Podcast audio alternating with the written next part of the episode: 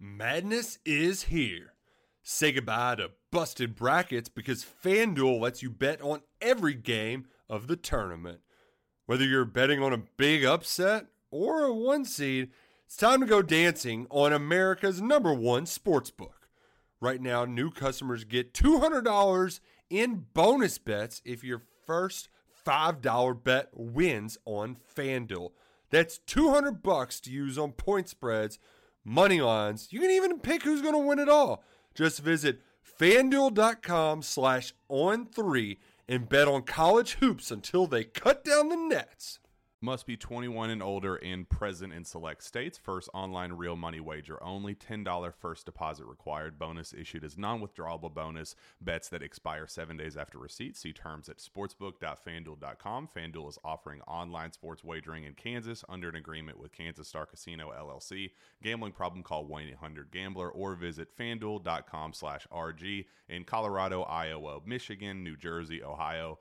Pennsylvania, Illinois, Kentucky, Tennessee, Virginia, and Vermont. Call 1 800 Next Step or text Next Step to 53342 in Arizona 1 888 789 7777 or visit ccpg.org slash chat in Connecticut 1 800 9 with it in Indiana 1 800 522 4700 or visit ksgamblinghelp.com com in Kansas, 1 770 STOP in Louisiana. Visit mdgamblinghelp.org in Maryland. Visit 1 800 gambler.net in West Virginia or call 1 800 522 4700 in Wyoming. Hope is here. Visit gamblinghelplinema.org or call 800 327 5050 for 24 7 support in Massachusetts or call 1 877 8 HOPE NY or text Hope NY in New York.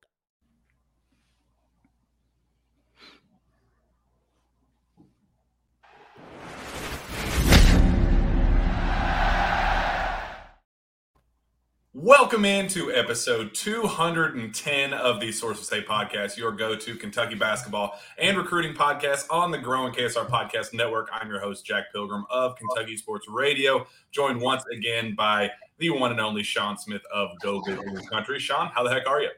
I am fantastic, Jack Pilgrim. How are you? Oh, just dandy, just peachy, having a great old time, especially now that we have my guy uh, very special guest, Will Martin, head coach of the Missouri Western State Griffons. Will, what's going on, buddy? Hey, just grateful to be here. Thanks for having me on. Absolutely. So it's a big day for you and, your program as Kentucky releases its uh, official 2022-2023 basketball schedule, and right there at the top of the list is is, is you guys. How excited are you, were you to uh, kind of get this announcement out of the way and, and kind of put your all's program uh, on the spotlight that it deserves? Yeah, we're super excited, but I think it's overshadowed by just the humility and gratefulness that we have to be able to play this game. And um, there's the obvious storylines. You know, I worked at Kentucky for four years. I was a student assistant manager, and I hired two former players in Jon Hood and Perry Stevenson. But if I learned anything from Coach Cal during my time, is it's all about the players. So, um, you know, I'm just really stoked for our kids and the platform that this will provide them. And grateful that Coach Cal and the University of Kentucky made this happen. Well, we're obviously going to get into the you know nitty gritty, your time at Kentucky, some of your favorite moments, winning the national championship uh, there in Lexington. So we're excited about all of that stuff. What if you could have a career where the opportunities are as vast as our nation, where it's not about mission statements but a shared mission? At U.S. Customs and Border Protection, we go beyond to protect more than borders, from ship to shore, air to ground cities to local communities, CBP agents and officers are keeping people safe. Join U.S. Customs and Border Protection and go beyond for something far greater than yourself. Learn more at cbp.gov/careers. But uh, just how did this game get put together? We're, we're very interested to see how uh, you know kind of the behind the scenes stories, those first call, the first calls with Coach Cal, and uh, how this thing got scheduled. I had a little bit of naivety. I think I have to credit that, you know, just persistence and keep asking Coach Cal and, and the people over at Kentucky. I, I never really thought that it would actually uh, materialize in, into anything. But as soon as I became the head coach, you know, I reached out and said, we'd love to play you all, obviously, um, and then just stayed at it. And Coach Cal did a phenomenal job of responding back and, and trying to fit something into their schedule. And, um, you know, obviously now that we have Perry and, and Jon, it, it, kind of increased the, the opportunity, um, I, I, believe, for both sides, hopefully. And um, just super, super, super stoked that we were able to make it happen this year. Will, what are some things that you're looking forward to most about being back at Rupp Arena?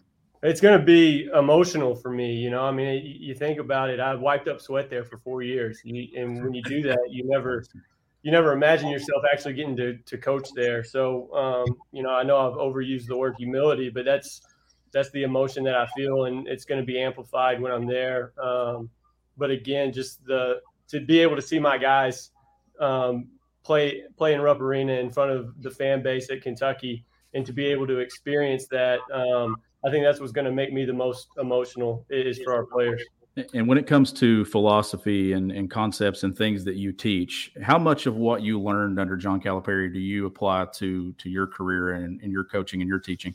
Yeah, you know, I, I, always say that all of us are products of the people who first invested in us, and Coach Cal invested very heavily in me and all of our our managers, just like he does his players. And so, a lot of who I am as a leader, a lot of who I am as a head coach, um, even concepts on the floor are directly correlated to, to what I learned from Coach Cal. But the main thing um, is putting players first and being a servant leader. You know, Coach Cal is out there on stuff like that. I wish people knew on the inside just how real and authentic that is. I mean, I've never been around a human being that, um, you know, really seeks to serve at a higher level and a deeper level than Coach Cal. And he instilled that in all of us. You know, he, he instilled um, a, a, servant leadership attitude um, to put yourself second, to put yourself last, and put others first. And that's how I try to lead in this program. We try to put our players first. We try to teach our players to put the community first. And um, you know that's that's probably the greatest gift that Coach Cal gave me. Will, I mean, just your story is fascinating. Just from a, a basketball perspective, you go from uh, kind of just working your way up the totem pole, going from you know basketball manager, like you said, wiping sweat off off the floor, working your way up to being a, a Division two coach, returning to Rupp Arena. Just you know, kind of tell our, our listeners what that journey was like and, and how you got to uh, the position that you're in right now. Yeah, it's a grind, but you know, I'm, I'm privileged because of my contacts at Kentucky. Um, they were behind me every step of the way. Um, being a graduate assistant at, at Tulsa and working for Danny Manning, um, going out to San Francisco and being a director of ops for Rex Walters. We get fired in San Francisco and go back home, and I'm a, a volunteer coach at my high school. Um, I'm training kids for free in Nashville, and everybody at Kentucky was always so supportive of me, regardless of where I was, and that empowered me and gave me a confidence to to keep moving forward and got an opportunity to be a D2 assistant, and it just worked out that um, the head coach that I work for here, Sundance Wicks, one of my best friends in the world. Uh, he took an assistant job at Wyoming, and and they promoted me. So um, all, all of that is credit to the people who've invested in me. Uh, it's, it's Coach Cal, it's guys like Kenny Payne and Orlando Antigua, and, and, people back at Kentucky that really invested in me and gave me that that confidence. Is there a special sauce or something with, with being a Kentucky basketball manager? You look at Travis Branham, who's one of my good buddies as well you know he does the same thing and he got kind of uses that platform to you know jump into being one of the most trusted insiders in the college basketball recruiting world so uh, what, what is it in the the special sauce there in, in lexington that leads to you know uh, uh manager status all the way up to you know these such big heights well, I mean, I think that when you when you see La Familia, uh, it looks like good clickbait, but that's real. You know, like we we're we're a true family, and we look out for each other. And I look at the guys that I was a manager with. Um, Mark Evans, he's still working at Kentucky. Will Barton, still working at Kentucky, doing great things.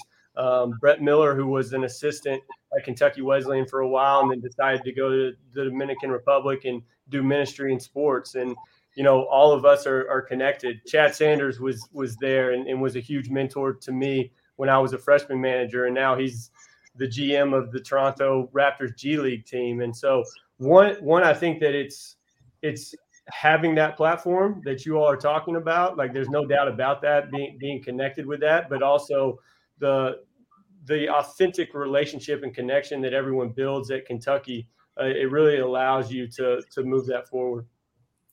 Your coach coaching staff you filled, you know, with with two kind of big name guys, Perry Stevenson, Jon Hood. Uh, Kentucky fans are obviously very familiar with. How did those conversations get started? I know you're, you're obviously familiar with them during your time there, but uh, what led to those two people in particular, where you said, you know, those are my guys, I got to get them on my staff? Well, I have to say, man, like it's, I said earlier that Coach Cal really instilled in us taking care of the players. And when I was a manager at Kentucky, I mean, that was the, the main focus. I had other jobs, obviously, uh, but I knew that Coach Cal wanted me to make sure that I was taking care of the guys. And so when I became a head coach, that was still that was still there. You know, it's deep in my subconscious. So it was it was an easy call. I knew both those guys were were looking to get into coaching. Coach Hood was actually a, a volunteer at Kentucky Wesleyan, so I knew he already had his foot in the door. And it was a no-brainer for Mo West. I mean, think about it, two guys that have played at a high level. Um, they know the game extremely well. Both of them have been tremendous, tremendous on the court and off the court. And if we're trying to build a, a, culture of player first, but also having the type of success, at least at this level, that that Coach Cal in Kentucky's been able to have, what better than to bring in guys who actually played for Coach Cal and played within that culture? It's one thing for me when I'm getting on the guys and saying, "Hey, this is what it was like at Kentucky," and they're looking at me like, "All right, cool, coach, but you were you were the towel boy, you know, you, you were doing Coach Cal's laundry." when when Coach Hood and, and, Coach Stevenson say it, it has a little bit more of a, a pack to it. So I think it's great for our guys, and it's a, a great vantage point for them to kind of uh, to learn from. Well, the season starts with you guys after the blue white game and blue, Big Blue Madness. You're, you're right there at the top of the schedule. What do uh, fans need to know about uh, the Griffs when they come to, to Rupp Arena? Well, our whole mission is to um, kind of block out distractions. So that's that's what's going to be great. Is that there's there's no bigger distraction than going into to Rupp Arena, and there's going to be lights that these guys have never played under. There's going to be media outlets that they've never experienced. There's going to be fans, and I hope BBN heckles them while they're on the floor so they get that experience. Hopefully, they're okay to to me, Jon and Perry. But um, you know, I, I hope that they see a team that's resilient. I hope that that people see a team that responds well to adversity. Obviously, we're going to be outmatched in that game. I hope that people see that we're still looking to get to reads. We're, we're connected. We're playing together, and we're a team that respects the game. Um, uh, th- those things are the most important to me. When we walk out of that gym, I hope that um, you know we have 20,000 people who forget about Missouri Western, but I hope for at least 30 minutes or 45 minutes of their night when they're driving home, they're like, that, that team's connected. They love each other and they play hard. And coach, I don't know if you've turned on the tape of Kentucky yet, but if you have, uh, what stands out to you and what do you see? Well, Coach Hood's been scouting, so he he, he's been watching the Bahamas game. I'm like, you're crazy, man. I I'm not even getting into that right now. I got enough stressors. We had a terrible practice today. I don't want to watch film of Oscar Tshiebwe. Um, that would just give me nightmares. Uh, I look. This is what I know about Coach Cal's team. They're gonna they're gonna play well together. Um, they're gonna be extremely fast. Um, they're gonna be great in the gaps. They're gonna rebound the heck out of the ball. Um, they're gonna have great spacing on the floor and that's going to be challenges for us. And so um, I'm, I'm excited. I'm excited for for our guys. I, I, hope that we can you know make it worth Kentucky's while. I hope that both teams walk away from that game, uh, you know, in their from their own vantage point, saying, "Look, we got better because of this game." Yeah. Personnel wise, uh, who do we need to be keeping a close eye on with the Griffs? Is there a don't, a neighbor, that, don't even put me in that position because you know my guys are going to be watching this. And look, I I, I hope that um, I hope that people are like that is a that is a connected team. Um, that's a team that shares the ball. That's a team that that knows how to space on the floor. They know how to cut. They know how to screen. Um, you know, I think there's going to be a few guys that are able to um, impress. You know, I'll say this: like, no one understands this level. And, and when I got the assistant coaching job, I had people from Tulsa and San Francisco. Obviously, Kentucky's on a whole nother level but they said, Will, you can't recruit like you're at a D2. You have to recruit like you're still at, at Tulsa or San Francisco. And I had never coached the D2 level. So I thought, man, that's crazy. This league that we play in, in the MIAA, some good athletes, good coaches, uh, kids that know how to play, kids that shoot the ball extremely well. And so what I hope is that um, when, when we walk away from that game, people are saying, wow, that's a that's a great league. The MIAA must be a great league at the D2 level. D2 basketball, man, there's some really good talent there. Uh, you you've mastered the coach speak from Coach Cal for sure. at, at, minimum, not singling out any players that uh, to keep close eye. Let's go down memory lane. Uh, you, I mean, just going down some of the, the, the teams that you've been a part of. The 2012 championship team, the John Wall first year, John John Calipari. I just what are some of your favorite memories during your time in Lexington? That that first year team was just surreal for everyone. You know the the energy that they brought back to Kentucky was unbelievable. Um, I'll say all the time, uh, some people might get mad at me, but I, have never seen somebody with a, a, greater competitive fire than John Wall. Those practices were intense. Our pickup games were intense, and it was really led by him. And, and everybody rose to that level. But I think that all of the fans felt that energy from from John Wall. It wasn't just his performance on the floor, but it was the energy that he brought, and that was exciting for everyone. That next year, I think that a lot of people you know, didn't even expect us to make it to a Final Four, and that that team stood together and uh, fought hard. Brandon Knight, look, I've never been around an individual, not not just basketball. Like, hear me on, not just basketball. I've never been around an individual at any level that works harder than Brandon Knight, and that was amazing to to be a part of that team. And I could I could go down the list of the players. I don't want to leave anyone out, but then you talk about that next year when we when we win the national championship what a selfless team. You know, And I, I know Coach Cal talks about it, but it, it happened. It was real when Anthony Davis, who's one of my best friends, walks into the the locker room at halftime and he's like one for seven or one for eight. And he's like, Hey guys, bro, like I'm not making nothing. I'm going to block shots. I'm going to rebound. I'm going to impact the game defensively. I'm going to get you guys shots, knock them down. And Doron Lamb had a game out of his mind. Darius played a good game. MKG played a good game. And that team all year was just so selfless. Um, and what I'm proud of, and uh, you know, it's it's humbling for me, is that I felt like it was from the top down, which I think has allowed me to have the success that I've had later in my life. I mean, I walked in every single day as a manager, and I was driven towards the mission of the team. I feel like everybody. You talk about our entire managerial staff, everybody um, on the coaching staff, our video coordinators, everybody was bought into winning a championship and doing it the right way and there was no ego. And I always talk about that team with with my players because everyone's like, man, Anthony Davis, what a great player. MKG, Marquis Teague, Darius Miller. Of course, they were phenomenal players. There's no doubt. But that team was selfless. That team played for each other. That staff worked for each other, and uh, there was a hyper focused vision um, on that team that I've, I've never been a part of since, and that's kind of the the goal to strive towards. And so, um, unbelievable run. You know, I'm just sitting here talking out loud. I never really think about it much. Going from that J Wall year to an Elite Eight, a Final Four, and then winning a national championship uh, my senior year at Kentucky is pretty pretty phenomenal. But that three year stretch before that was the the last year of, of Billy G. Your first year at, at, Kentucky. I mean, that transition from you know that coach to this current coach. Uh, just what was that process like? I mean, it's one of the most polarizing topics in Kentucky basketball history. Really, just kind of the the falling out of Billy G. and then kind of the welcoming in of Coach Cal and, and everything that's happened since then. Uh, just what was that transition period like, and uh, kind of the night and day difference between the you know just I guess just the overall success of the program.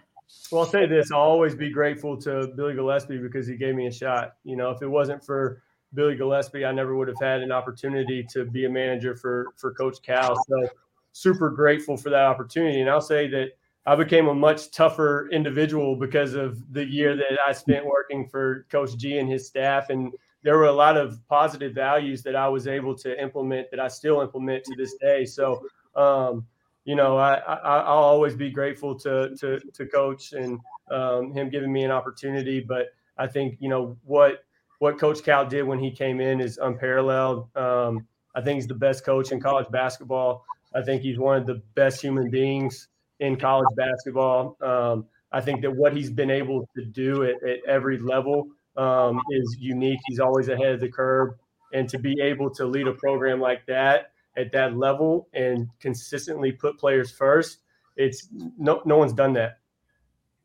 Thinking back to that transition period, uh, one of the, the, biggest topics during that time was the you know decision of Jodie Meeks and what that would have done for that 20, 2009 uh, 2010 team. you were behind the scenes there. How close was Jodie to coming back, and would Kentucky have won it all if, if he had? Yes, yes, and I'm very listen because of Coach Cal. I am very careful with my words, but um, we would have won the national championship. There's no doubt. And Jodie's my guy. I love him to death. He he made a decision, and you know he had a great NBA career. But there's there's no doubt. There's there's there's no doubt we would have won. Um, I thought West Virginia did a good job in their zone in the Elite Eight, but you talk about a zone buster, Jodie Meeks. Like we, we wouldn't have had any issues behind three to start off that game if Jodie Meeks was on that roster. Oh, makes me makes me sick just to think about. uh, my favorite team of all time, the 2009-2010 team. So it's it's it cr- it's crushing to hear just the the what could have been part of it. Uh, all right, I'm putting you on the spot. Best player that you've seen during your time at Kentucky, because there were mm. stretch in particular, there was several of them that are in the conversation. Anthony Davis. And why why is that? He you impacted he impacted the game on every level, and, and like you said, I mean, there's been so so many greats. Uh, it's not a knock at anyone else, but AD was just different, and his mindset was different. His approach to every single practice, um, every single film session, every single game, no matter who we were playing, um, he had a different mindset. Um, he, he's a one percenter, you know, as a human being and as a performer now, and as an NBA player, but also during his time at, at Kentucky, he's able to impact the game, just like I provided the example during the national championship. You know, he wasn't scoring the ball, and he still impacted that game. You know, just as much, if not more, than anybody else on the floor, and everybody knew it. Everybody knew that. The Kansas players knew that. Every fan in the in the stands knew that, and everybody watching knew that. Every scout knew that um, he's different. Eh, eh, he's still different, um, and he's going to have a phenomenal year this year for the Lakers. Um, I think AD has an opportunity to, to really be one of the, the best players anyone's ever seen in this generation. I truly believe that. Most underrated player that you've come across in your time in Lexington? Underrated. Um, I'll say this, and I was actually talking about this the other day. Doron Lamb, you know, what he was able to do, I think sometimes gets overshadowed by some others. He was – he was a guy that we could really count on to, to make a bucket and, and knock down a three and was a much better defender than what he, he might get credit for. So I'd probably go Doron Lamb. I, you know, Darius Miller is up there, but, you know, everybody shows Darius loves and appreciates Darius, but he's a guy that stayed four years. There's no way we would have won the national championship um, his senior year if it wasn't for his leadership and his stability. Uh, the last question from me, Shawn. I don't know if you have anything else. Uh, just one uh, behind the scenes story from John Calipari during your time there that uh, has that you don't know of has been uh, kind of shared to the public uh, in recent years. Yeah, I love I love sharing this. When it was like his first couple weeks on the job, and um, we as managers were kind of in limbo. We didn't know if we were going to be retained by the staff or not. We'd we'd gone through a few workouts, and he invited us all over to his house, and we were all talking like, man, we he's going to tell us that you know, thanks for your service, but we're we're no longer going to uh, have you as a part of Kentucky basketball. And we get to his house, and he, he comes out with we sit down in his living room. He comes out with a huge platter of ribeye steaks, and he literally serves us.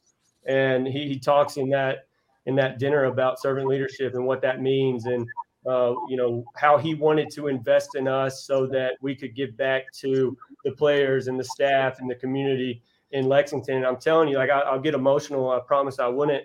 Um, but I, I, tear up every time I think about that because that it changed my life. It, it changed how I perceived leadership. It, it changed how I perceived service. Um, and it, it changed my life uh, for the better. It's it's why I lead the way that I do. It's why I coach the way that I do. So not really a funny story, but a very um, impactful and meaningful story that some people might not know that that really impacted me in my life. Well, Will, absolutely fascinating stuff. Shawn, do you have anything else before we get, get Will out of here? No, uh, I was going. Well, I was going to ask him. Is you know, we we know that Cal also says a lot of funny things, and is there anything that you've picked up on that maybe you've caught yourself repeating that that you heard him say? That's that a that's a it's a funny question because my staff now that I have a staff that played for him, I do stuff without realizing it. Like I, I, don't even realize that I'm doing it, and they say, "Man, that's so Coach Cal." I think I was, I was, uh, I was getting on a player the other day for react. We talk about responding instead of reacting, and reactions are typically bad, and responses are typically good. and sometimes we'll do the palms up when we don't get a foul or something like that. And um, I started kind of like doing some baby imitations, uh, like, I'm tired. Oh, oh I'm look at me. And, and, Jon Hood started cracking up, had to leave practice. And after practice, we had a staff meeting. He's like, Coach, I'm so sorry that I left. I was crying so hard because you sounded just like Coach Cal, and I didn't even I didn't even realize it. So one thing Coach Cal would always do is like if a if a if somebody was mopey or in a mood, he'd be I'm mad. Why I'm mad. And so I do that a lot. Like when our guys are mopey or they're in a bad mood, I'd be like, look at me, I'm mad. And that's that's uh that's vantage point, uh, Coach Cal. There's no, he always used to say like reach out with two hands, and he would be like, look here, here. It's the same thing because everyone always thinks that they have more reach with one hand, and I'll catch myself doing that a lot uh, in huddles, and like when we're not going after the ball with two hands. And um, our media people caught me one time, and I sent it to some of our former players at Kentucky and staff members because I didn't even realize I was doing it. But that's quintessential Coach Cal. Well, man, your story is fascinating, and uh, we're very excited to uh, bring you back to Lexington. It's going to be an awesome homecoming, and uh, we're excited to come uh, see you when you get here. Hey, thanks for having me on. I'm super, super humbled and grateful. Yep. All right. Well, appreciate you, man. Thank you so much. Appreciate you guys. That's good stuff. Shawn, man, that was that was a blast. I, I think uh, listeners are definitely going to appreciate that one. Yeah, and, and it's one of those things that, that this program you you see that it how it helps not just the guys that are on the floor that are going to the NBA, but the impact and, and everything that this program has become over the last 12 to 13 years, how it helps in other ways too. And, that, and that's a that's a branch of John Calipari right there that is just going to continue to extend throughout another dec- two or three decades of college basketball. And his story that he that he told about the uh, you know the decision that Cal had when when he first got there to say you know no we're retaining you guys and, and you know this here's why this is such an important thing. I like it's little things like that that that that would never get back to Cal. Like that's not something mm-hmm. that Cal probably even remembers that he that he did at, at this point. You know, however many years later, it's been 14 plus years later. Uh, it's it's just little things like that that just kind of uh, make you take take a step back and realize, like, man, this. Uh, it, it, goes deeper than just X's and O's. It goes deeper than, than basketball, and, and it's. I, I thought that part, part was pretty cool. Yeah, and just the, the, the wisdom that that comes from from that job, and you know, you're working. And, and how many times do we get to to Rupp Arena for a game, and we're there an hour and a half before tip off, or even sooner than that, and it's a student manager that is out there working out these players, getting them ready. I remember Tyler Herro and it was Randy Gregory, and those guys working out there. Like it, those those guys are so beneficial to the success of this program and not just this program, but beneficial to all programs across across college basketball. So it's really cool when you get to hear stories like this and how they have their own program now, and those philosophies, those concepts, and things that, that John Calipari taught are still being taught in a different program at an even different level of basketball. That's really cool. Yeah, like I said uh, to him, I don't know if there's uh, something in the water when you're a manager here at, at, Kentucky because with Travis Branham getting the role that he has now at 247 Sports and Will and uh, you know, plenty of other managers that you know, it just it's a stepping stool into something greater, and uh, you know, it's it's cool seeing them all kind of embrace those roles that they've gotten and and you know thrive the way that they have. I think that's pretty cool. But the reason why we brought Will on in the first place is to talk Kentucky basketball's 2022-2023 schedule that gets announced today, Shawn. Something that we've been waiting weeks and weeks and months and months for. Uh, they've kind of they kind of did a a slow trickle, slow uh, release of them one game at a time, and we've been just waiting anxiously to get the full release, all the uh, names or the locations, the tip-off times, where they are on t- uh, you know the TV, all that stuff. It is finally out. Uh, so let's just get rolling uh, at, the top. What uh, what do you think of the the release of the schedule day?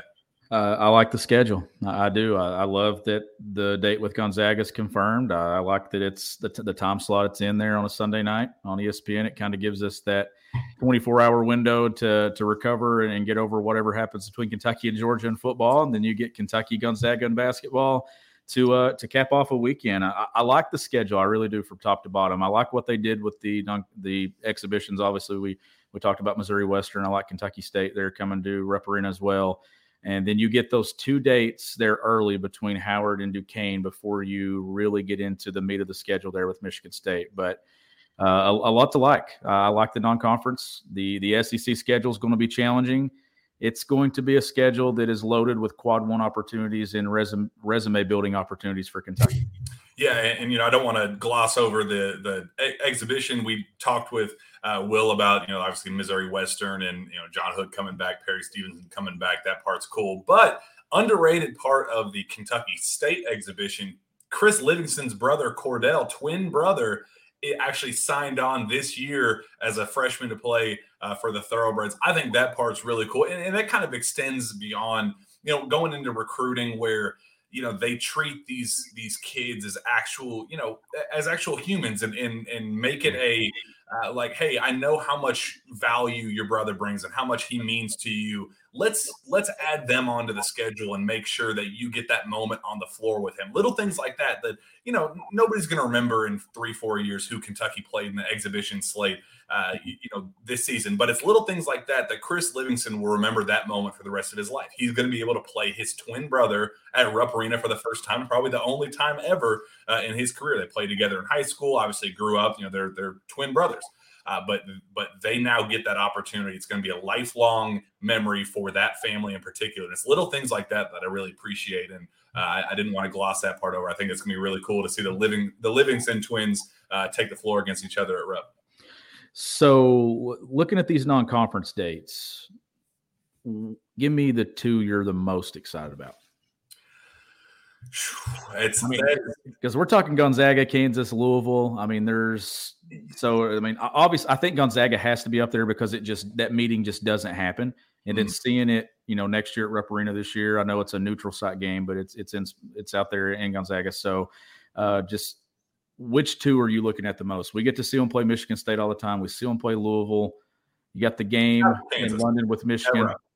Gotta yeah, be. Yeah, I'm excited for the London game, but I think the meaning behind that game I don't. Th- I think the, the, the the you know the the excitement has kind of died down a little bit of what that game yeah. is. And, you know, when you get the Gonzaga, I think Gonzaga kind of overshadowed what that game, the yeah. London game, meant. And you know, and Michigan COVID changed that schedule so much too that yeah. you know you kind of thought what was going to be sooner than now and, and, and what it is now, but it's still a good matchup but more exciting matchup if that's a home and home. If you're going to Michigan like the way they were supposed to, or they're coming to Rupp Arena. But I think it's Gonzaga and Kansas, and then uh, you obviously got to throw Louisville in there as well, uh, being at Rupp Arena.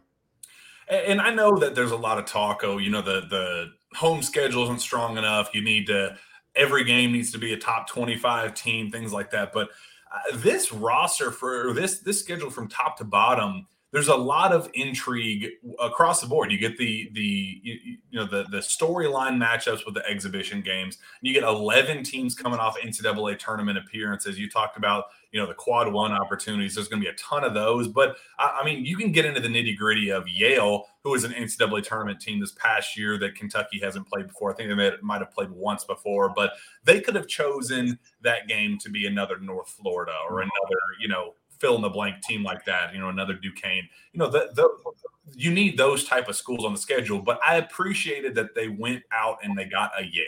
And yeah. you know, it's kind of an in a Bellarmine being the other one who, you know, they won the the the ASUN last year and they would have been in the NCAA tournament had there not been uh, you know, the stupid eligibility rules when you're making the jump from D2 to D1. That was that's that's an NCAA tournament team. They may not officially be, but they won their conference tournament. That's an NCAA team too. Uh, so I think when you add in those type of of names, the in-state programs, things like that, I think that makes the schedule from top to bottom much more uh, enjoyable. Uh, where you're not going to get those, you know, November Wednesday games where you're just sitting there going, you know, why am I here at Rupp Arena at nine o'clock at night, you know, watching fill in the blank, you know, some mid major that nobody cares about. You get some real name brand opponents that I really appreciate. And I love the location of the Florida A&M game there. I know it's the Unity Series that Kentucky's mm-hmm. a part of there. I like where it's at because it kind of bridges that gap from where you've been going through the the Michigan, UCLA. You've had Gonzaga, Michigan State there earlier in the season, but then you you get that date before you jump into conference play, and then right back out of conference play on New Year's Eve to to host Louisville. So uh, a lot of exciting games there before you get it, even get into league play and Shawn, get this. I, I went through and, and, looked at the numbers of uh, of you know the teams Kentucky's playing this year. 12 of the t- of the 26 teams on the schedule finish inside the top 50 of the final net rankings. 19 of the 26 inside the top 150. Uh, Kentucky who play seven teams ranked in the final AP or coaches polls uh, last season. I mean, that's that's a a juggernaut of a schedule right there. I mean, you're not going to get uh, from top to bottom. You know, you get the name recognition, you get the storyline uh, intrigue, and, and then just the overall talent from top to bottom. The SEC, you know, I don't think it's going to be as uh, talented as it as it has been in, in recent years, but it's still a, a, damn good league. And I think just from top to bottom, the schedule it's going to be a tough one. It's it's it's not going to be uh, you know one that Kentucky coasts through and wins every game by 50 points.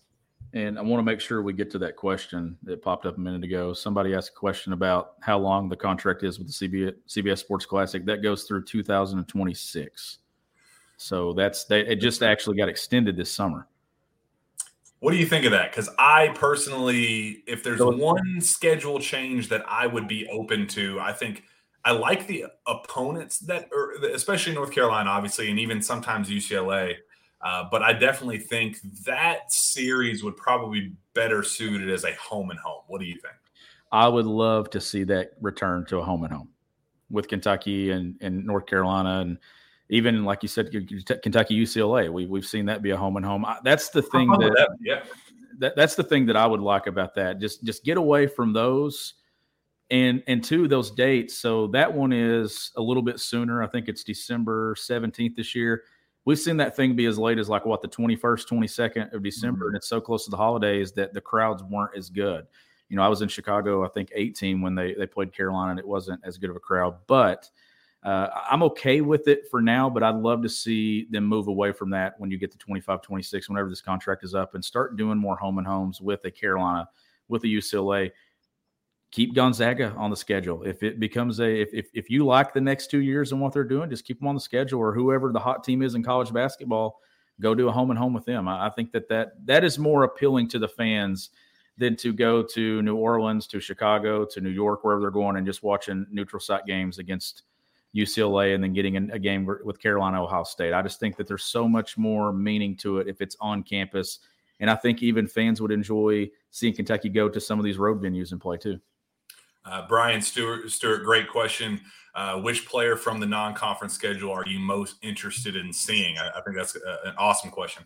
Mm, man, Got to go Drew Timme. I got. I was going to say Drew Timme, I, I got to see Drew Timme because of all the uh, the surrounding with Timme time, baby. Yeah, Timme time and, and everything with the edits for in Kentucky jerseys and stuff from back in the, the spring and summer. Because some somebody's going to ask about that leading up to that game. But no, I, I think getting to see guys that you don't really get to see a lot against your favorite team. You like we, we don't get to see matchups with Kentucky Gonzaga. I, I want to see Drew Timme against Kentucky and against Oscar Tshiebwe. Yeah, and and you know now that it, we're several months past, and he's clearly not going to end up at Kentucky. I will say those conversations weren't like totally out of the realm of of possibility. Like the reason why those conversations started, they were out in California together. At, I believe it was was it the Wooden or the Naismith?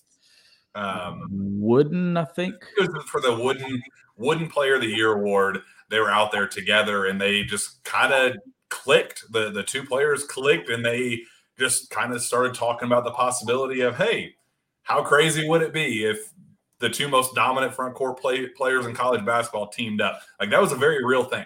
And uh, you know, I, I think when push came to shove, it didn't the fit didn't make sense for Timme to come here, and uh, he's where he needed to be. Kentucky's okay at that four spot. Timme is going to make a ton of money uh, uh, returning to Gonzaga for this year, but I will say those conversations were very real back at that point. You know, they they they kind of joked about it. It, it kind of started out as a joke, and then like the more they talked about it, it was kind of like, a, well, maybe should we actually consider doing something like this? Yeah. I think that would have just you know been a game changer for college basketball. But I I appreciate the way it unfolded. They talked about the fantasy land scenario. It didn't it didn't work out, and then we get to see them play against each other this year. How, how you know I don't think it could have worked out any Super better. cool. It, is it Nick Smith Jr. for you in the SEC portion of the schedule? Is that the guy you're you're most intrigued to see? I think so because Nick Smith is a guy that would have been at Kentucky. We've said it on the show several times. He was ready to commit to Kentucky. He wanted to be at Kentucky from the start. Uh, I think that was something that uh, fit wise, I think it's better for him to be at Arkansas because he's definitely a shoot first type of guy, and he's going to be somebody that he's going to go get his his shots. And uh, you know, I I do think he's going to shoot Arkansas out of games at times, but he's a very fascinating and fun player to watch. I think he's going to be, you know, he's going to be a guy that you'll turn it on ESPN on a Tuesday night, Shawn, and and you know Nick Smith's going to be have 34 points on on you know 16 shots and and you do do a bunch of crazy stuff. I'm really looking forward to that part. But I, I appreciate the way the uh, the uh, roster you know unfolded for everybody. But yeah, Nick Smith's definitely the among SEC programs. Uh, the one that I'm most looking forward to. And you were mentioning Gonzaga earlier. Don't don't they play Tennessee in an exhibition? Is that is it an exhibition preseason? The like the super secret, you know, behind the yeah scrimmage. I think that's a possibility. And I don't know if this is out there or not, but can, but Kansas is playing Illinois uh, in Lawrence in their super secret scrimmage. What I think that that part's going to be pretty cool too. Uh, seeing the uh, so yeah, yeah, that that actually has been announced. Tennessee has it on their website. Friday, October twenty eighth, the inaugural Legends of Basketball Classic, Tennessee and Gonzaga.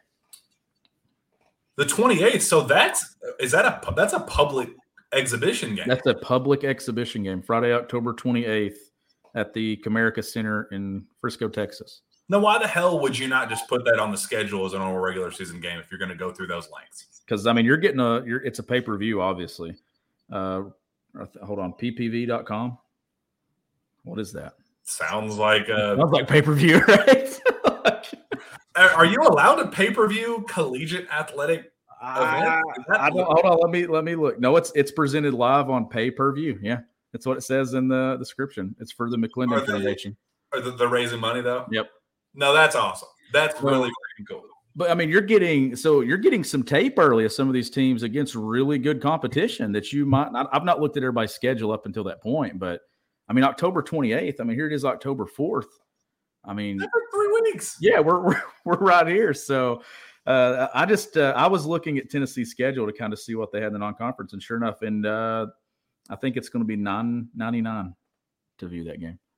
Good value. I might I might have to uh, I might have to dabble in that one. Um, we got uh, Mr. Powell says um, Michigan, Michigan State. Uh, UCLA, U of Smell, KU, and Gonzaga. The non-conference is loaded. Absolutely. Um, Corey 15, what SEC team do you see as the biggest threat to Kentucky winning the SEC this year? Oh, man, so Arkansas, when it comes to talent, obviously, I think they're appealing. Ah, I think they're going to crumble. Man. I'm going Tennessee. Oh.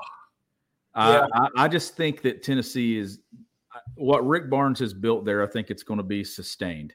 As long as Rick Barnes is in Knoxville, I think Tennessee is going to be the to me the ultimate challenger to Kentucky and what they do when it comes to the regular season crown. I, I think that that's a team that's going to defend you.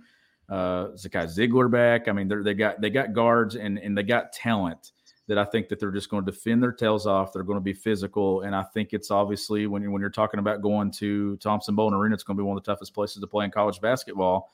That hasn't translated to tournament success in the NCAA tournament for them, but regular season success in Knoxville, they don't lose there. So I think that that's probably going to be one of the stiffest uh, when it comes to t- teams far as competition that Kentucky's going to face this year. I, but I haven't looked. That's what I was trying to look at was the thing that you have to look at when it comes to winning the league. And Kentucky was on the they, they were on the wrong side of this last year just because of the, the number of team number of times they had to play people only getting Arkansas once and then then going on the road to some other places and then there was no return games to Rupp Arena. That kind of puts you at a disadvantage, but they they get Arkansas twice, they get Tennessee twice, so that's tough in itself you want to see and, and look at schedules. That, that, that's where I think that winning the league to me isn't the measuring stick anymore because the schedules aren't the same. Mm-hmm.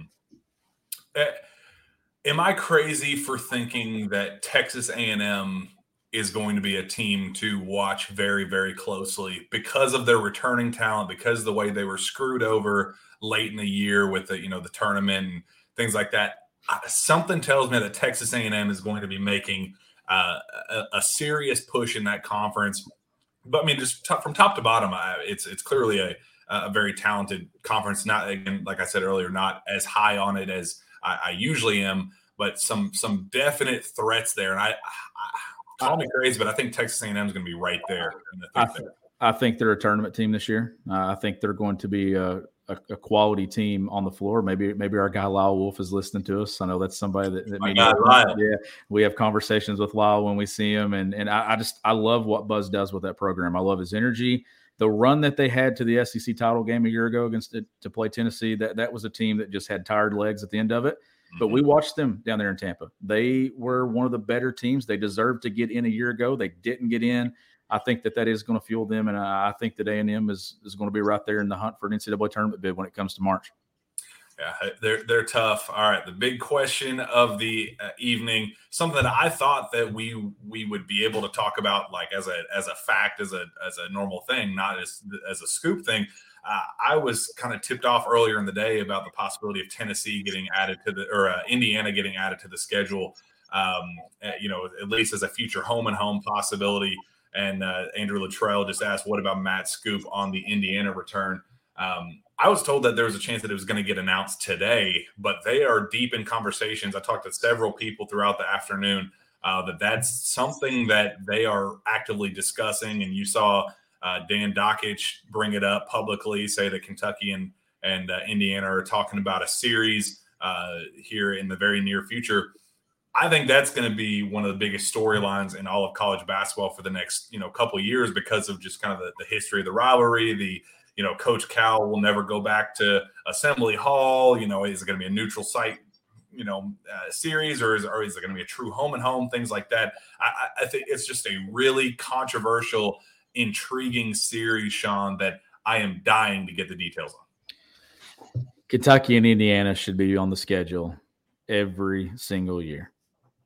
When I was growing up and as a kid, you, you would have Kentucky, Indiana in December. You'd have Kentucky, Louisville Kentucky, North Carolina, and it would be consecutive Saturdays majority of the time. You get to early December and you have one, get the next one, and then Kentucky, Louisville. I I just think that that should always be to me that, that that's how the schedule was as a kid, and I'd love to see that schedule get back to some of them. We were talking about home and homes instead of the, the CBS Sports Classic. I'd love to see Indiana return to the schedule. Kentucky going to Assembly Hall, Indiana coming to Rupp Arena.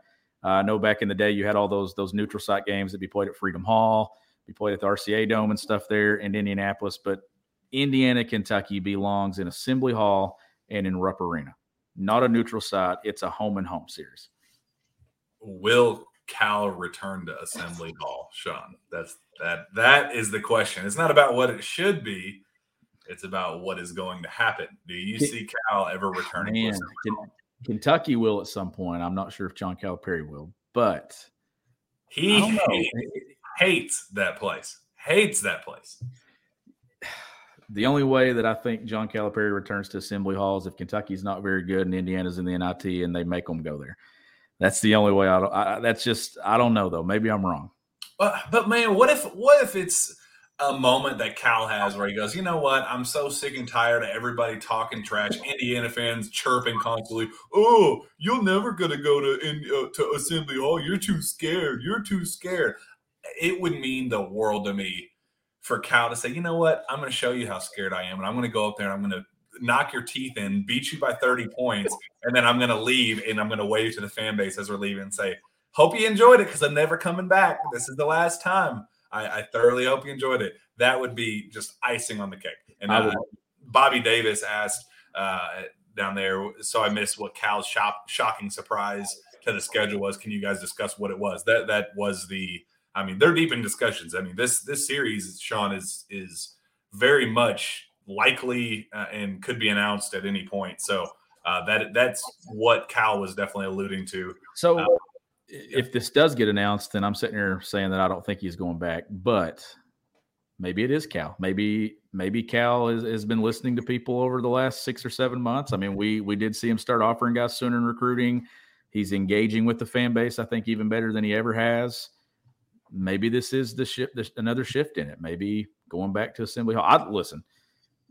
I know what happened that night, and I know that they're, you know, Darius Miller. You see that clip? He's laying on the floor. Indiana fans yeah, on the floor. It wasn't. It, it, was. It was uncalled for. A, a lot of it was. It was very. it was dangerous. I mean, Kentucky could have lost a guy there that night. I mean, there could have been injuries. You don't know, and you more so than that, fights. You don't know what's going to happen when when there's people storming the floor. But Kentucky gets court stormed all the time, but nothing to that magnitude that night. It felt like I wasn't there, but watching it on TV, the top row of Assembly Hall was on the floor within 30 seconds, is what it looked like. That's how crazy that environment was. But hey, nothing more, nothing would mean more than to go back there and get a win in that environment, right? And yeah. uh, and yeah. and reignite this rivalry. It, it's too good of a rivalry for them to not play in some fashion.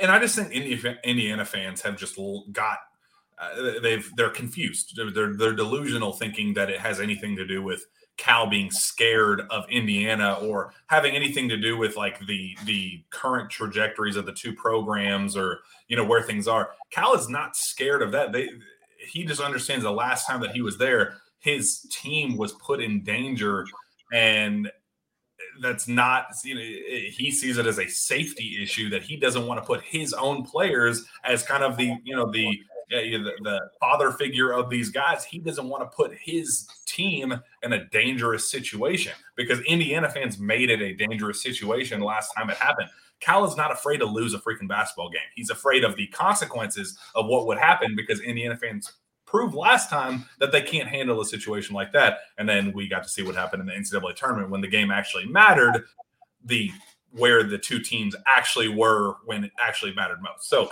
you know, uh, just, that's that's one part I, I'm very excited for Indiana fans too. That was that was probably one of the most exciting games of that tournament run that year in 2012 because Indiana scored the ball that night. Yeah, it didn't matter. I mean, Kentucky was just scoring at a clip that was just unreal. I mean, what was the final? 102 to 90 something like that. it was just like, I don't care. I don't even have to defend you tonight. We're just going to outscore you.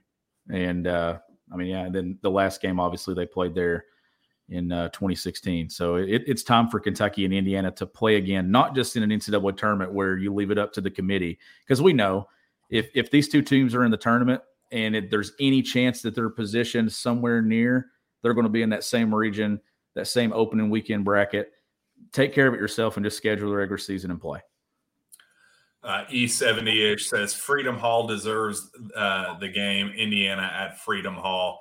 Uh, I, I've always liked the idea of Freedom Hall. I, I, like the cool venues, and I think that's part of the reason why I'm so frustrated with the Gonzaga. You know, and I, we didn't even get to talk about this. What did you think of Gonzaga putting out there today a, a, neutral, site. a neutral site game instead of it being a true home and home? How stupid! Like how how unbelievably stupid can you be to understand that that that venue is less than a mile away from their campus. It is a 2100 mile trip for Kentucky. And, and you're adding fans. to say neutral site. And you're adding fans. You're going to have more Gonzaga fans in the building doing it this way than you would. So it's still a home game. Regardless, it's a quad one opportunity for Kentucky, whether it's neutral or whether it's road. That's that's the one thing about it. But having I mean it having it labeled a neutral site. Let's say that they fall in the net. I mean it would it would change whether it's a quad one or a quad two, and it shouldn't. You're going all the way across the country, and they're I mean they get on a scooter and go down the street and play this thing. Like, come on now. Uh, no, I don't want to hear it. It's it's a home and home. They scheduled as a home and home. The only reason why they wanted to do it is to bring more attention to what is most likely going to be the highest profile game of the year because of what the game means, what the you know the, the hype behind the two teams, the you know Drew Timme versus you know Oscar Tshiebwe thing. It's going to be the highest, you know, the most anticipated game of the season outside of maybe Kentucky, Kansas. Uh, there's a reason that they want to have more than 4,000 fans at that venue. They want it to be something that everybody goes to. It's just, it's very frustrating that these idiots up in Spokane are going, well, you guys are too scared to come to the kennel. So, you know, just shut up. Uh, it drives me nuts. I I think that I would love to have seen it in the kennel in that in that environment, but it's still. I mean, you're going all the way out there for that game. That's a road game for Kentucky, no doubt about it, and it's a, a quick turnaround for Kentucky when it comes to the schedule. I mean, November 15th, 17th. I mean, they just get they get home from Indianapolis and then go right back on the floor again playing South Carolina State, and then go to Gonzaga. Uh, that's a that's a busy week for them, and then a quick turnaround there right before Thanksgiving as well. So that's a how many how many games there? Four, eight, four games in eight days for mm-hmm. Kentucky basketball fans. Uh, You'll definitely get your uh, your taste of Kentucky basketball in November. The one thing I'm interested in for next year's schedule is where they put that Gonzaga game at Rupp Arena. If they put it there in early December or, or, or what they do with it. Yeah, I, I'm curious if they just kind of leave it at the same late you know, before Thanksgiving, end of November. If you know that's when you guys got it, that's when we're going to get it back here. That would make a lot of sense. But yeah, I, think that part's intriguing. I, I like it because we're going to know something about Kentucky before Thanksgiving. You know, you get all the holiday tournaments, you get you get Maui, you get all the the invitationals and things. Feast week, you're going to know about Kentucky before Feast week even arrives. Like I think that that's why I like the way the schedule is lined up this year. Yeah. Uh, we're going to start wrapping up on the schedule with Shawn before we get out of that and talk a little bit about recruiting.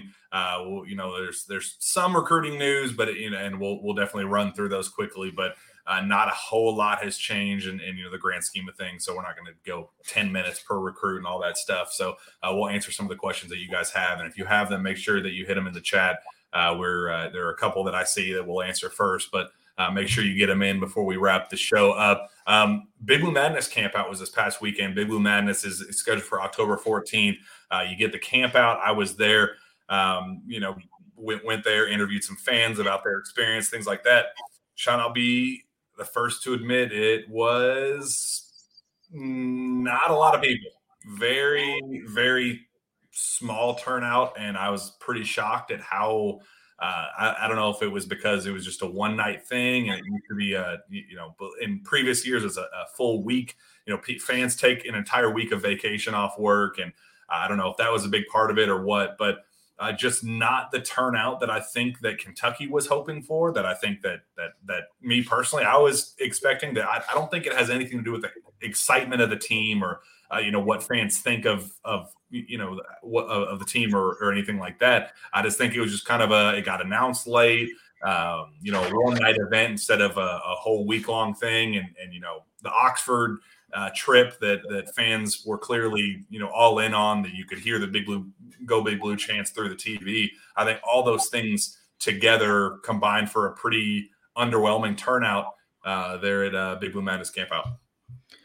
Yeah, I, I wasn't there. I didn't get to see in, in person, but you know, seeing pictures and videos, it it wasn't as big of a turnout. It was in recent years. I don't know if that that football kick had a lot to do with that or, or what it was, but it, it certainly didn't didn't line up with some of the years that they've had. But those tickets were gone just like that when they did get when they did go out to the public. So at least uh, how how quick was it when those sold when those were out? I, I uh, don't remember the exact number, but they were they were gone pretty quickly. It was quickly, yeah. But I will say a lot of that was the scalpers because they were put on the ticket sites right afterward for 150, 200 bucks, yep. which you know it is, it is what it is. Scalping is a part of you know the ticket business and all that, but it, it is you know it just it's one of those things that yeah I think there is something to be said that the tickets were sold as fast as they were uh, because the event itself, as Cal said, he wants to be something that fans you know talk about for a month straight that the you know media talks about for a month straight. He wants it to be an exciting high profile event.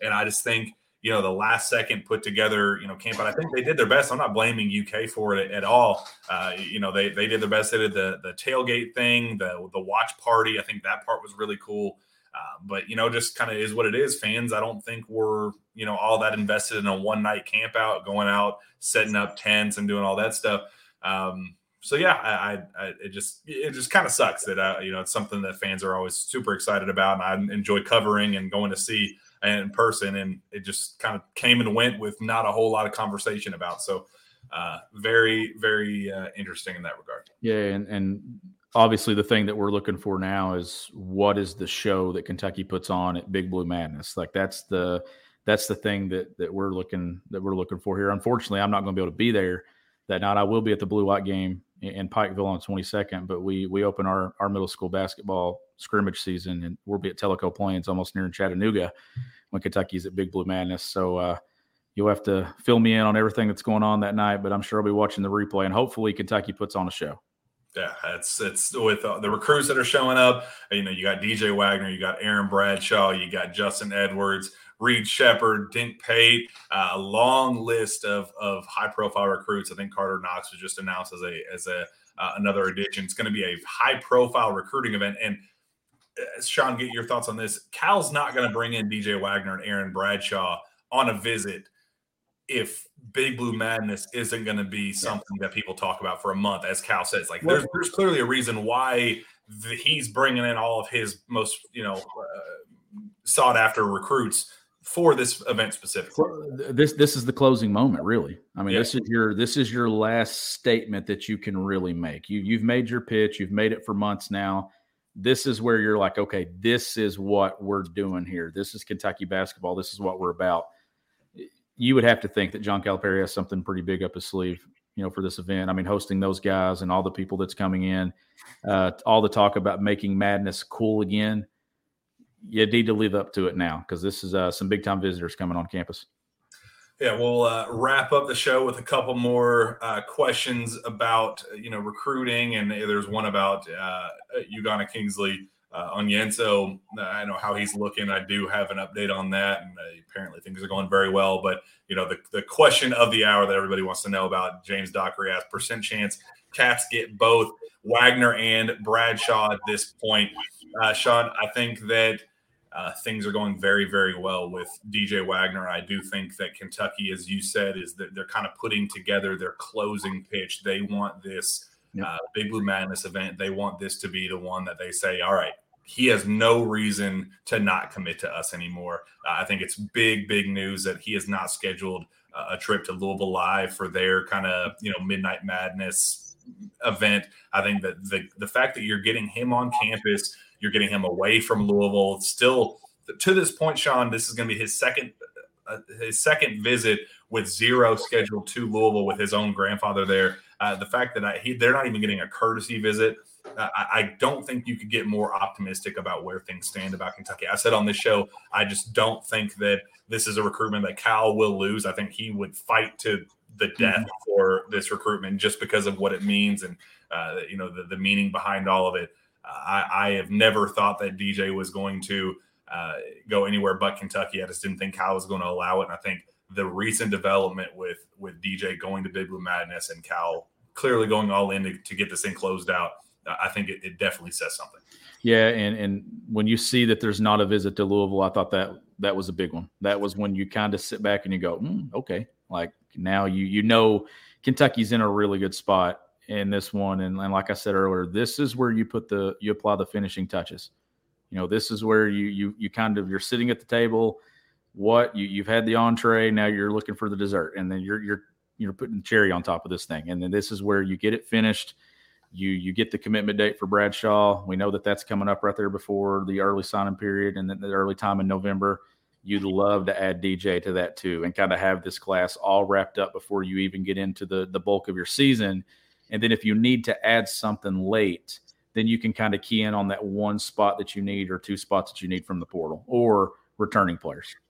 Yeah, and you know, Aaron, I think it's still very complicated. We don't, we won't know officially. Uh, he's still in the process of scheduling some visits. He's going to go to Texas. He's going to go to UCLA, and um, I, I, think that Kentucky, Kentucky really likes where it stands. I think they're they're still a little concerned about the G League. Um, I think mom is is you know she hit pause on things you know kind of way back when, and they're massaging that very very delicately, just you know making sure she's comfortable with this whole thing and making sure that Kentucky that, that she knows that Kentucky is the place for uh, her son. And we talked about on the last show. We don't have to go into you know the ins and outs of you know the, the Ugonna uh, Onyenso dynamic and where things stand there, and and you know Oscar potentially coming back, things like that.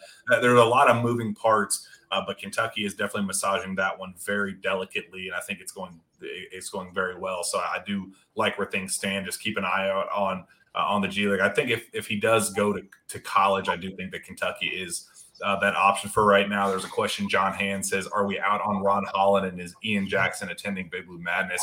Uh, Ian's in the process of scheduling those visits. I don't think it's been finalized uh, for Big Blue Madness, but he's going to make his way to campus here very, very shortly.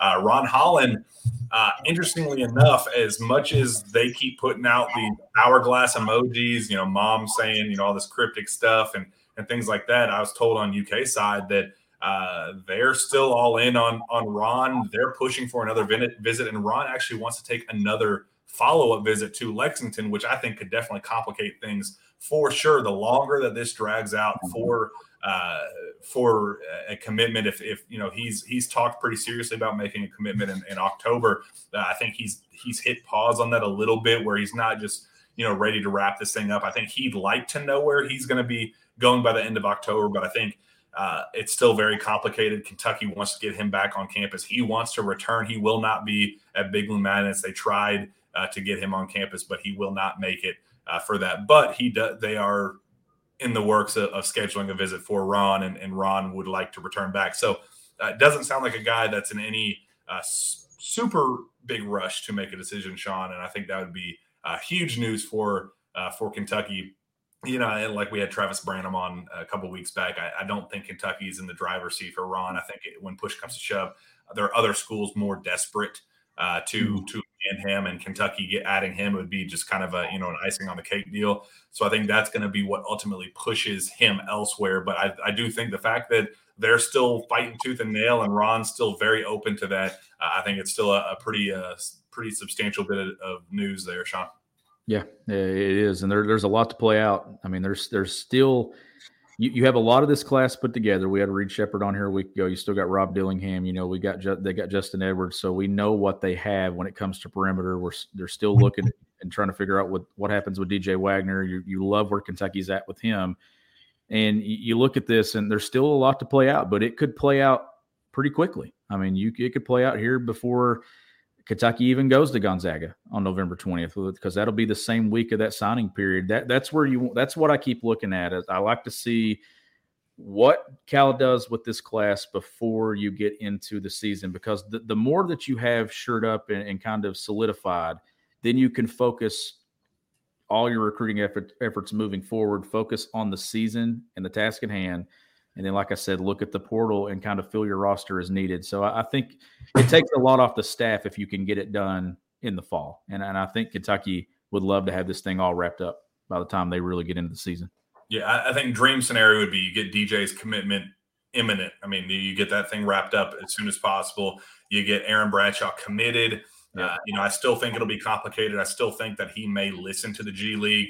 Uh, getting him committed, I think, would be a big deal. Um, so you, you know, think that's a commitment spring sign, or do you think that that's a fall sign and maybe change his mind and go G League? Possibly that would be possible, but I, you know, even if he signed, I don't think it would it would matter because you know he'd just have to sign you know scholarship papers and then you know back out in March or whatever. But even still, I think that's an ideal scenario for Kentucky because you do have, like we said last week, you have Oscar, you you know potentially coming back and you have Ugonna Kingsley Onyenso, and then you you know potentially have a 24 big reclassing or whatever.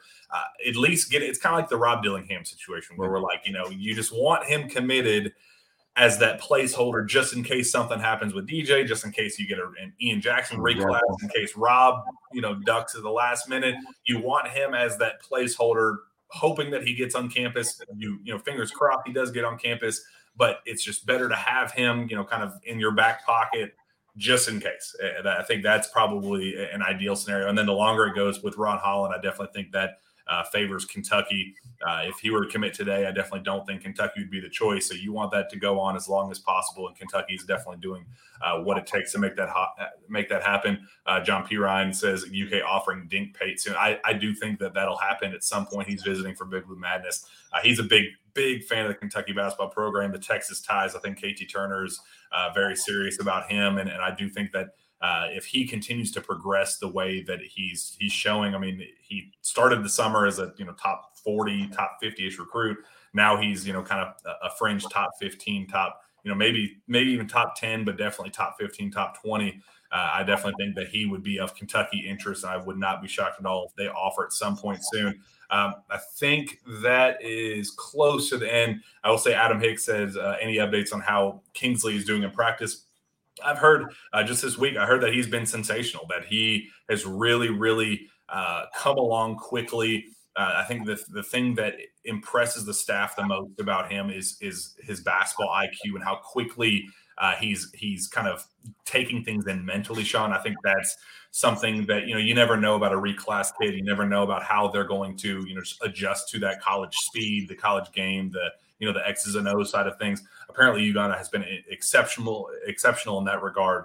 that you know basketball IQ is just at, at an all time high. Uh, and they're really, really optimistic in that regard. You know, he's still raw offensively, all the things that we've already discussed, uh, elite defensively. Uh, but what's separating him right now is his basketball IQ and how quickly that he has kind of grasped uh, everything from a basketball IQ uh, perspective. And I think that makes me a little bit more optimistic that we could see him potentially yeah. a little bit uh, earlier than maybe we anticipated. Well, yeah, and he had the benefit of getting here it wasn't as early as everyone else, but he got here in August. So it's not like he was a mid year guy. So I think getting, you know, Kingsley on campus when he arrived, that, that gave him the full fall period, late summer, early fall, those two months of workouts, getting in the gym and everything, getting in the weight room, and then now the official practice portion. So it's it what I'm trying to get at is even though he wasn't with the Bahamas, there's really no reason for him to be behind. So talking development and things that they're doing and implementing philosophy and concepts and everything that they want to do in this program,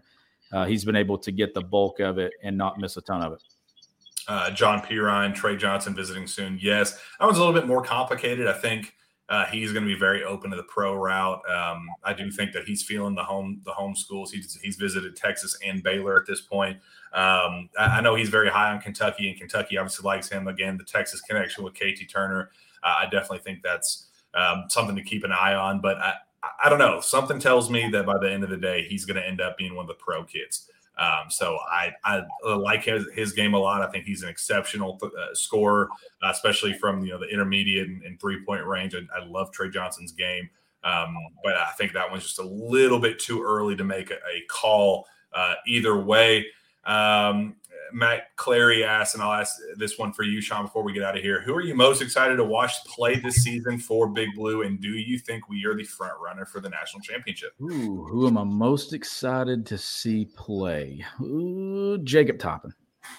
I want to see if Jacob Toppin could, can sustain the things that he did in the Bahamas, that three point stroke, uh, becoming a, a, more efficient guy off two feet in the paint, a, a, a guy that I think can get to the free throw line a lot for Kentucky and defend one through four.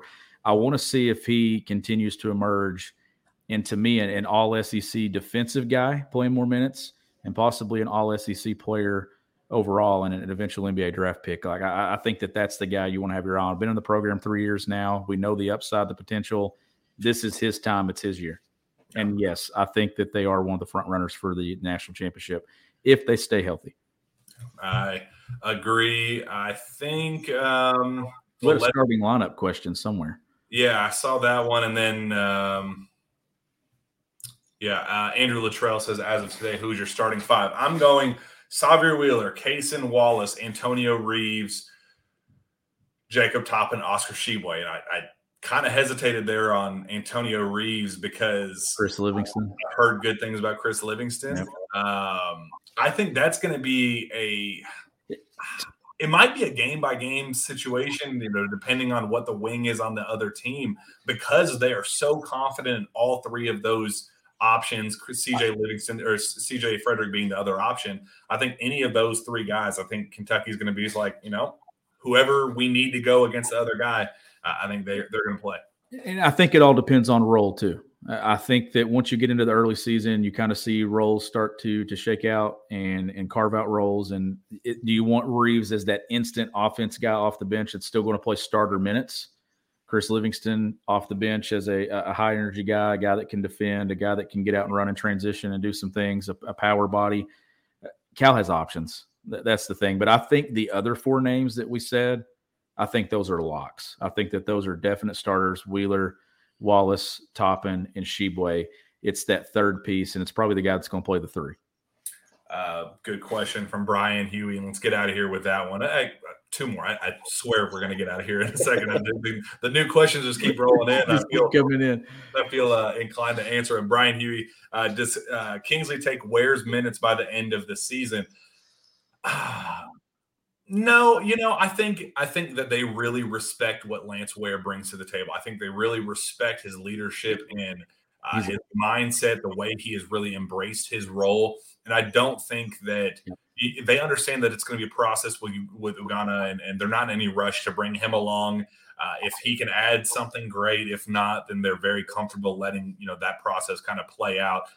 I think that they really respect what Lance Ware brings to the table, and they're not going to just, you know, this late in the game let another guy kind of take over that role. Lance Lance is a culture guy at Kentucky, a, a place that's been hard to sustain guys in your program that understand your culture and what you want to do. Lance, to me, his greatest attribute and the thing uh, that's to me his key part of his game is he understands his role. That's why I think Lance will continue to, to get minutes and whatever those minutes are. If it's a game where you need him for 18 or 19, he's going to give it. If it's a game you need him for five or six, he's going to give it and he's going to have the exact same energy from start to finish, regardless of however many minutes, minutes he plays. Yeah, and if it's a night that he gets 18 or 19, I think that, that there could be a chance that Ugonna gets, you know, five. If there's yeah. a night that Lance is only needed for five and, you know, Ugonna's playing well, he could give you 10, 12, 15, whatever. I, I think those two are going to be interchangeable, but I, I don't think it's going to be a scenario where, you know, Ugonna ends up, you know, averaging 20 minutes a game by the end of the year and Lance is, you know, the, the last guy off the bench. I just don't envision that being uh, a, a scenario uh, that works out that way. Last one, I promise, James Dockery. Would you all say if Cal gets Wagner and Bradshaw, would it be Cal's best class since he's been the coach here? Um, no, I don't. I, I, think that it's a very good class, but as I've said on the show before, I think it's a bunch of Robins, not a bunch of of Batman. I think it's guys that are are very good players, but I don't think there's an elite player in this class. It's just a you know, it's just the, the nature of the beast. Some classes are stronger than others, and this is just a, a a class that's that's a little bit weaker than than we've seen in recent years. And unfortunately, I think class of 2024 is even weaker. We're going to need uh, some 25 reclasses to step in to really make that uh, class strengthen up a little bit because right now it's, it's a really really underwhelming class. Um, this one's a, a pretty, pretty okay class, and Kentucky's getting the best of those players. That, that's what I was about to say. The good news is you're getting the best of the best in that class. So that means the, the rest of college basketball is still getting those same players in that same class, but you are getting the best. Uh, I will say this when it comes to talent, it's not, but I think this is the class that, that signals Kentucky's getting back to what it wants to do in recruiting. Yeah, because everybody's recruiting from the same pool of players. Yeah, so it's not exactly. like like, oh, Kentucky's taking a bunch of, of bad players just for the sake of doing it. They're getting, you know, everybody else is taking the players that are low, even lower on, you know, the the, the board. So Kentucky is they're they're doing the right thing, and we've that's been a topic on the show in the past. You know, is it the right move for them to take as many guys in this class? I do think it is the right move. Uh, when push comes to shove, because they're getting the guys that other guys can't. And Justin Edwards is, is still going to be my pick for the best player in this class. I, I think that I think that dude's a star from the moment he gets at Kentucky. I really like him. I like his game. I, I love what his role is going to be. And uh, I think of guys coming in, I feel like he can do a lot and impact the game in a lot of ways with that length, that, that athleticism, all of it. Yeah, and I, I don't want when I say that it's a class of Robin players, not Batman. Like I don't want that to be taken as a slight. I, I see that more as guys that are understanding of what their role is mm-hmm. and what they are as basketball players. Justin Edwards is the perfect example. That's a guy that heard every single pitch that he could have possibly wanted to hear from you know schools like Tennessee, Auburn. Eh, you know, you know, even the schools in the Northeast that were recruiting him earlier on in the process, they all wanted him to be their superstar, come in and average 30 points a game type guy. And Kentucky said, that's not who you are. And if you want to be a real NBA player and if you want to be an NBA star at the end of the day, you come and learn how to be a better teammate. You come in here and learn how to do the little tiny things that will maybe catapult you into being a star down the road. But right now, you're not that guy, and we're going to develop you, uh, you know, later on down down the road. And and you know, I think that part in particular is you know the, their understanding of who they are as basketball players is the best part of what this this class is for Kentucky. Reed obviously fits that you know fits that to a T. I, I think uh, you know Rob Dillingham uh, for what he is. Uh, you know I think he might be the outlier of those guys that thinks he's you know a little bit further along than he might be. But you know I, I still think that's going to work. It's just a, a lot of um, a lot of complementary pieces, I think, and I think that's what makes it a strong class. But it's definitely not Cal's best, uh, just in terms of overall talent. Um, Well, that's it. I think that that wraps it up. I promise that'd be our last one, even though more questions are rolling in. Come back next Tuesday. I promise that we'll answer all of those. We've gone already a little bit long. We've had a blast tonight. Appreciate uh, our guy Will Martin coming on from Missouri Western to talk about that exhibition matchup. Shawn, before we get out of here, uh, message from our friends at Athletic Greens. Our next partner uh, has a product I use literally every day. I started taking AG1 because I'd ramped up my daily workouts and eating a cleaner diet. And Athletic Greens was the perfect complement complement to my efforts and getting healthy. The thing is, I didn't want a chalky, nasty, bitter supplement that tasted like grass clippings. I wanted something I genuinely enjoyed with a mild tropical taste. It's a drink I actually look forward to each morning. So, what is this stuff? With one delicious scoop of AG1, you are absorbing 75 high quality vitamins, minerals, whole food source superfoods, probiotics, and adaptogens to help start your day right. The special blend of ingredients supports your gut health, your nervous system, your immune system, energy, recovery, focus, and aging. All of the things that's lifestyle friendly, whether you eat keto, paleo, vegan, dairy free, or gluten free, contains less than one gram of sugar, no GMOs, no nasty chemicals or artificial anything, while still tasting good. Uh, it supports better sleep quality and recovery, supports mental clarity and alertness.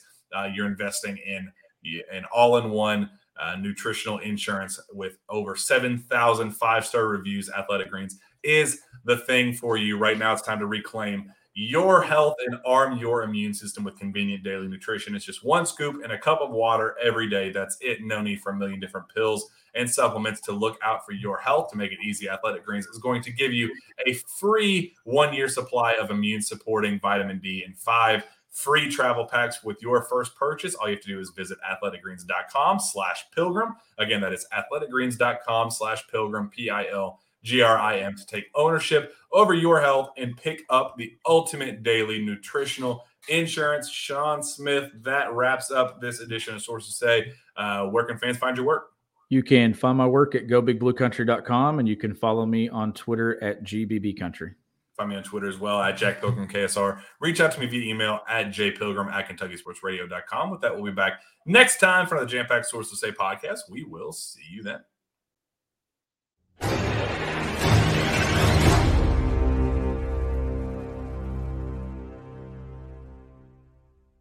Madness is here. Say goodbye to busted brackets because FanDuel lets you bet on every game of the tournament. Whether you're betting on a big upset or a one seed, it's time to go dancing on America's number one sports book. Right now, new customers get $200 in bonus bets if your first $5 bet wins on FanDuel. That's 200 bucks to use on point spreads, money lines. You can even pick who's going to win it all. Just visit fanduel.com slash on three and bet on college hoops until they cut down the nets.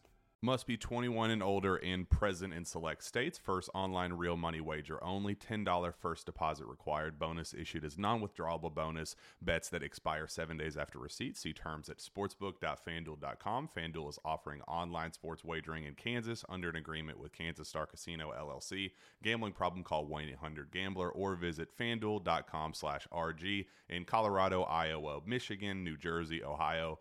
Pennsylvania, Illinois, Kentucky, Tennessee, Virginia, and Vermont. Call 1 800 Next Step or text Next Step to 53342 in Arizona 1 888 789 7777 or visit ccpg.org slash chat in Connecticut 1 800 9 with it in Indiana 1 800 522 4700 or visit ksgamblinghelp com in Kansas, 1 877 770 STOP in Louisiana. Visit mdgamblinghelp.org in Maryland. Visit 1 800 gambler.net in West Virginia or call 1 800 522 4700 in Wyoming. Hope is here. Visit gamblinghelplinema.org or call 800 327 5050 for 24 7 support in Massachusetts or call 1 877 8 HOPE NY or text Hope NY in New York.